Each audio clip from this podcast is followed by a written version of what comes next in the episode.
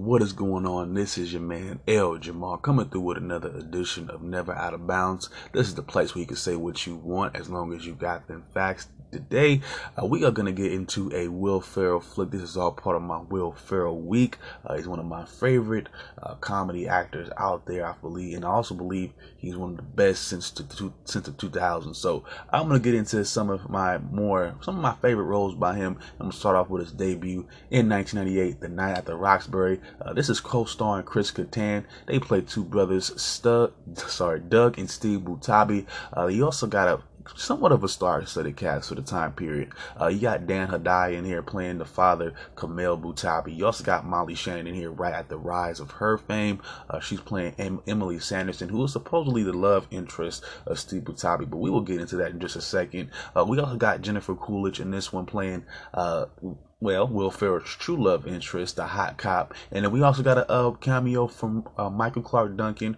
Rest in peace to him. He plays one of the bouncers in this movie. Uh, you also got a cameo from Richard Grieco uh, from the '90s. The older folks would know uh, what I'm talking about, though. Anybody 25 and younger, and even some some people up to 25 is not going to know. My my age might not even know who that is. You also got Colin Quinn in this one, which is a, who is a solid uh, stand-up comedian and has played in some uh, some notable roles as well, uh, such as Grown Ups, at least in the in the more recent times. Uh, he plays Dewey, who is the club owner Benny Zadir. Uh, he's the club owner of the Roxbury, Benny Zadir. He is played by Chazz Palminteri, who is uncredited in this film for some reason. Uh, but let's get into the plot a little bit and what it's all about. Two brothers, like I said, Steve and Doug, they are looking to get in the hottest club and on the scene, which is the, the Roxbury. Uh, but of course, they don't have the swag to get in. Uh, this is pretty much a uh, a spinoff of their of their famous SNL skit when they pretty much uh, weren't necessarily trying to get into a specific club, but were definitely in clubs and trying to get at certain women. It just didn't didn't work, and the whole point was for them to pretty much be as thirsty as possible, and for them to get rejected as coldly as possible. So uh, that's pretty much uh, what it was all about there. Just them being goofy and just ha- you know trying to have the most fun as possible. But uh, there comes a point again, like I said, they they're trying to get into the Roxbury, and they just it just doesn't work for them. Uh, but what happens is Doug decides, well, you know, I'm gonna make my own club. I'm gonna make my own club, and we can get in, of course, and you know, it's not gonna discriminate, you know, because about about social status and about who's cool and who's not. So basically, you know, a, place for everybody. And uh, through the course of the movie, eventually they are able to get in uh, to the Roxbury. So you would think uh, everything's over, right? Well, not necessarily. They're able to get in there, like I said, and meet up with the Benner, uh, the, the owner, excuse me, Benny Zadir, and they are able to strike a friendship. They're both crazy. Uh, they, he's goofy, they're goofy. He's talking about, "Did you touch my butt?" They're like, "No." Do you want to? He's off the wall. They like, they like him. He likes them, and like I said, they form some type of uh, camaraderie just through their own goofiness. And uh, they begin to talk about their club. He likes the idea of the club and he's willing to do work with them. And uh, and they he, he well behind well you know unknowingly he starts to put in work for that for them. Uh, but in the course of them trying to get back to him and trying to meet up with him again, your boy Dewey is hating on the sideline, pretty much doing everything he could do uh, to keep them away from him, kidnapping them, beating them up, all type of shit. Till he just tells them stay away from him, all this, that, and other. But it doesn't work. Uh, they eventually meet up near the end. Uh, but this one is really, I mean, you know, it seems like it's cut and dry. Oh, they're just at the club, they're just getting at women. But uh, you know, there, it's it's first of all, I think people get super. I don't know. I, it's it's a comedy movie. So I think people take, you know, the critical, you know, the critical part of it, the critical thinking, and they want to really be a critic when it, you know, when it doesn't really count for it. I don't think this movie is is all that deep in order for you to really, you know, want to be super critical about it. Yeah, the plot is a little bit thin, but again, it's just about clubbing. It is about having fun. Like the fact that they were able to make it 82 minutes and make it somewhat interesting and, and laughable and, and make, you know, it made laughs that's the biggest important thing because again, it's a comedy. And again, if it was terrible, I don't think Will Ferrell would be who he is today. Molly Shannon would be who he would be who she is today.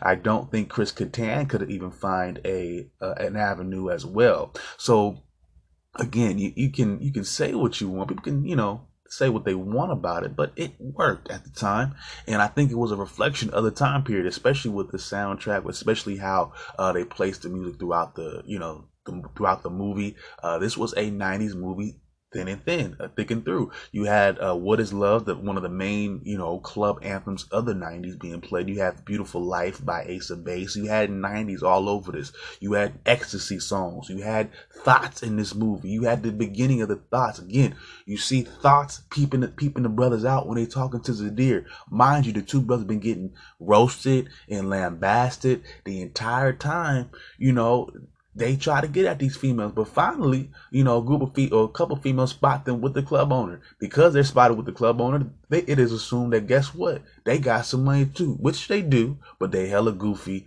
and it wasn't worth it for them. They end up blowing the guys off anyways. But they just goofballs. You, I mean, they were so goofy they didn't even understand, you know, what was happening when the thoughts got him. So I, I mean, it was it was goofball all all throughout the movie. I I don't see how people could just diss it just like that because that's what it was supposed to be. The the two guys, you know, they dance they dance together the same way. They do a little head nod. Of course, was be was supposed to be taken not as seriously. They the dude was slamming his head up against the window. He broke the window. Like, come on, man. Like that's the third one this week, Steve. Sorry. Like, dude, these dudes were crazy, but it worked. I mean, again and i think the funny thing is is that i think it was so goofy that people kind of you know missed the message. And because in the end Benny Zadir he ends up making the club you know in their name and they end up being part owners of the club and they finally have some acceptance. And what that what the message there is you know stay true pretty much to yourself and if you feel like you don't make, you know, you don't really fit in, make your own, you know, make your own lane. And that's what they did. They said, okay, we're not getting into the, the top club, the Roxbury, the, the, you know, the bouncers is hating on us. We ain't got the clout like that. So why not make our own club where everybody can be accepted? And that's what they went ahead and did. And, and you know, Zadir helped with that, of course. And, uh, he was, you know, he saw them. He kind of, well, what happened was, uh, they get up to the club and what they get to the they get to the bouncer they're expecting to not get let in because the whole concept of the club was to put everything that's on the outside inside the club and everything that's on the inside of the club on the outside. So you had chair, you had lounge chairs on the outside. So the brothers is walking up to the club. They're like, man, what is this? This is our idea. They stole it. Boo, boo, boo. But they walk up to the club. They walk up to the bouncer, and it was so it was so cool how it happened. It's like, excuse me, uh, you know, and they said, "Oh, Butabis, come on in the club." They're like, "What? Y'all let us in? Are you serious? Like y'all didn't have to check the name? Oh, they just let us in the club." And so they get in the club, and Zadir see them, and it's like, "Dude, where y'all been at? I've been trying to hook up with y'all for the longest. You see what I did? I took y'all idea, and what I did with it, y'all need to be up in here. Y'all need, y'all made this with me. So, I mean, again, you you stick in your, you stay in your own lane." And you make your own lane if if things ain't working for you and that's what they did again um it was kind of like a goofy, kind of like a mice for men. Of course, there was no killing in the end and none of that. But you know, you got Will Fer- Will Ferrell's character kind of playing like a, a Lenny type of like a, a Lenny type of character because, uh, you know, Doug comes up with the main idea for the club and he's you know kind of pushing that forward. That was his main his main goal, and you know, uh, you know, Steve not being the sharpest thinker, but you know, he's very loyal. He stood by his brother. He pretty much supported his brother throughout the way. He pretty much had his back. And I think one of the funniest scenes is where they had to, uh, they had together, and because again, that that chemistry for this movie is pretty is pretty good. And, and and Will Ferrell is the type of actor. This is why I give him a lot of respect. Is especially when he's in a, a movie where he's a co-star, he's sharing uh, the main prominent role with somebody else. If you look at Step Brothers, is a good another good example of this and uh, maybe even like old school where he's working with multiple people and anchorman when he's working with multiple people. His chemistry when it work when it comes to working with other actors is so on point it's it's it's unbelievable. I mean i, I think he went to usc wherever he went for acting classes and, and acting training he got some real real ass skills you know uh, regardless of the situation.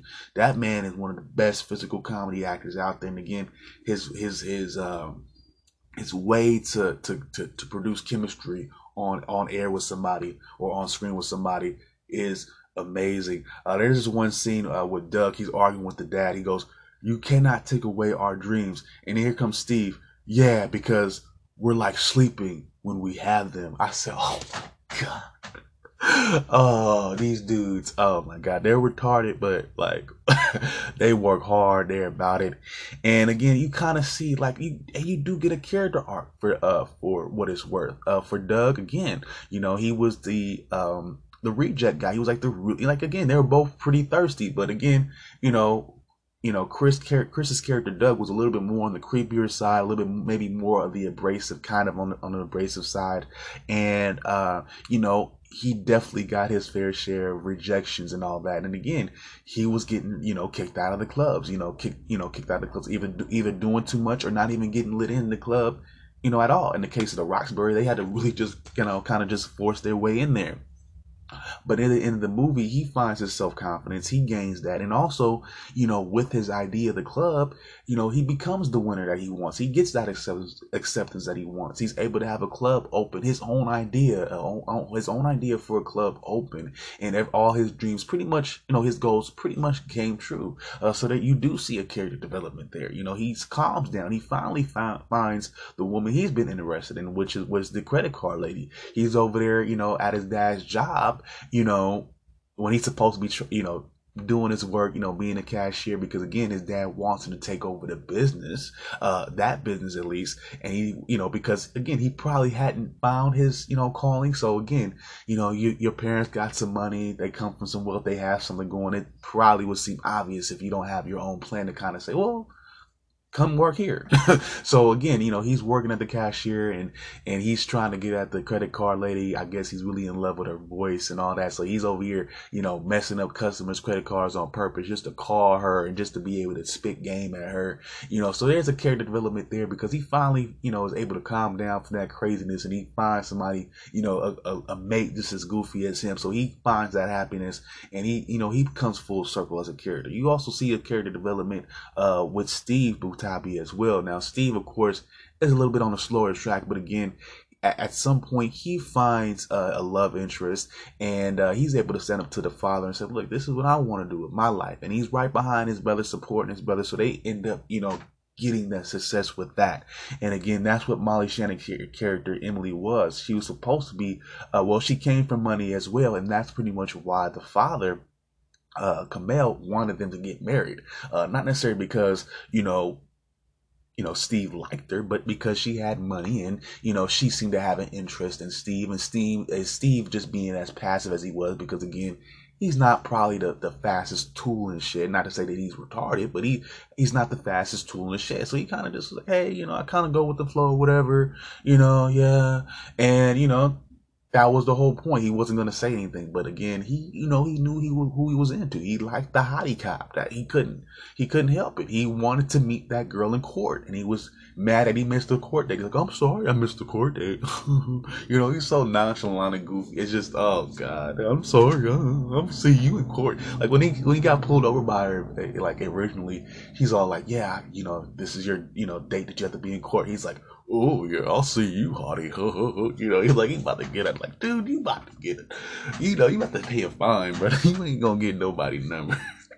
but again, eventually they meet up with each other again at the club, and even he turns around and he finds her again, and, and they're able to hook up and all that. But again, you get to see like you know one thing that I did you know like about this movie was because in a lot of these you know movies they're, they're a depiction of life you know life imitates art and sometimes vice versa i mean you got to see the 90s club scene. You got to see thoughts. You got to see them in action, what they go for. Oh man, they look hella goofy, but they're with the club owner. So, you know, maybe we could do something.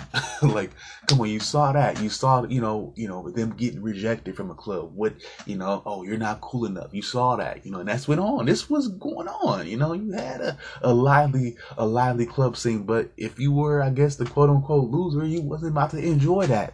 But it was laughs. It was uh, some character arts. It was goofy as hell. Uh, but it worked. And if it didn't work, you wouldn't probably you probably wouldn't see too much of of, uh, of Will Ferrell. Uh, it ran for 82 minutes, but I thought it could have went a little bit longer because I feel like you could have kind of seen more the development of the club for one. Uh, you also could have seen a little bit more of the relationship. Uh, maybe you know, kind of the relationship being for the brothers kind of mending a little bit more because again they had a fallout as well at some point in the movie just because they were going in different directions. Uh, they felt that they were going in different directions. And again that was part of their character arc. Uh, the dad really wanted uh, doug to take over the family business uh, you know get some responsibility in terms of that. But he was a dreamer. He had a plan. And he wasn't necessarily you know his plan didn't necessarily involve uh, sticking to uh, florist the florist industry. And sometimes you got to look at people like that and you have to respect them. And maybe you know they're not you know maybe they're not even slow maybe they're not even um you know, it has nothing to do with that about their intelligence. Maybe they're just geared in a different way. You know, a lot of people are more geared toward artistry, and, and they probably wouldn't be good in a um, a manufacturing machine line or like a yeah machine line type of setting. They probably wouldn't do good necessarily in customer service. You might have somebody who's a master welder but he might not be the greatest cashier in the world. So it's not about people's intelligence it's about really what people are uh, really into and really what drives them. And it, and it seemed to be that you know the club scene yeah he did like to party he did like to engage and all that and want to hook up with girls but at the same time he did have an idea for a, a place that accepted other uh, everyone in a place that was uh, you know different from every other club. He did develop that sense of wanting to have that over the course of the movie, and he went ahead and go and went ahead and did it.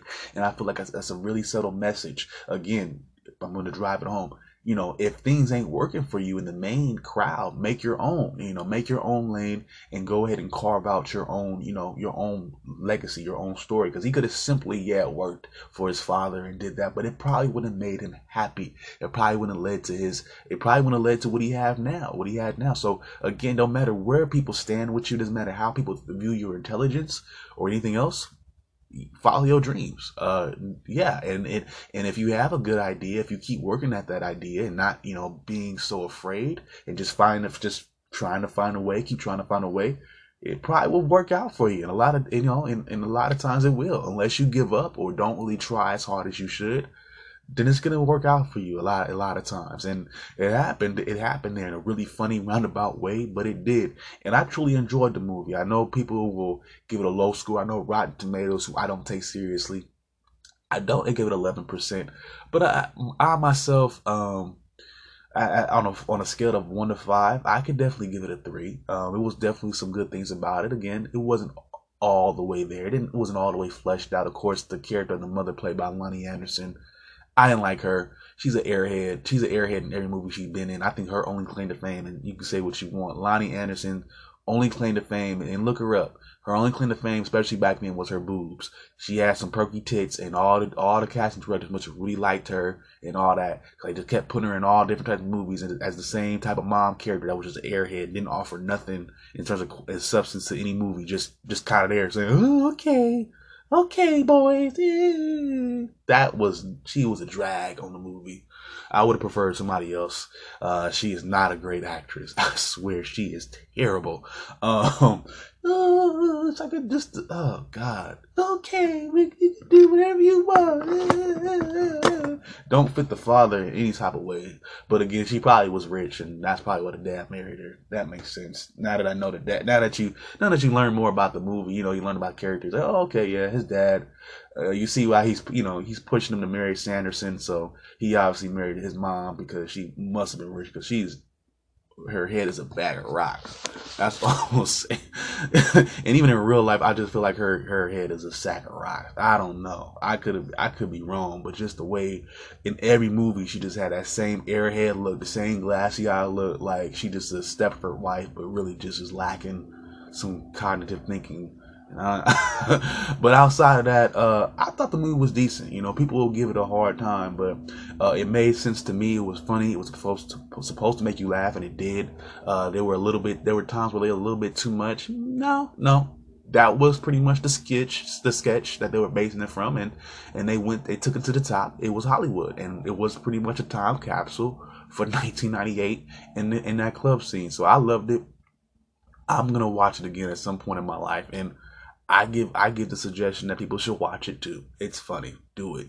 All right, y'all. Uh, of course, we have more Will Ferrell to talk about. Uh, my next Will Ferrell review. I'm gonna review uh, reviewing some of his older SNL sketches. Uh, they're pretty interesting to say the least. They're pretty funny. Uh, we're gonna be going over. Uh, well, I'll just get to them when I get to them. But my very next episode for uh, Never Out of Bounds, of course, in terms of the news and everything like that. Uh, we're gonna have some uh, NBA action tomorrow. Uh, we're gonna be going over the scores and the standings there. Uh, we'll also be going over some college basketball as well, so look out for that. And we're also gonna be talking a little bit about Trump's impeachment trial, of course. He was acquitted. We're going to talk a little bit about that and some more assorted news throughout the world and throughout the U.S. and of course maybe even some local news in California as well.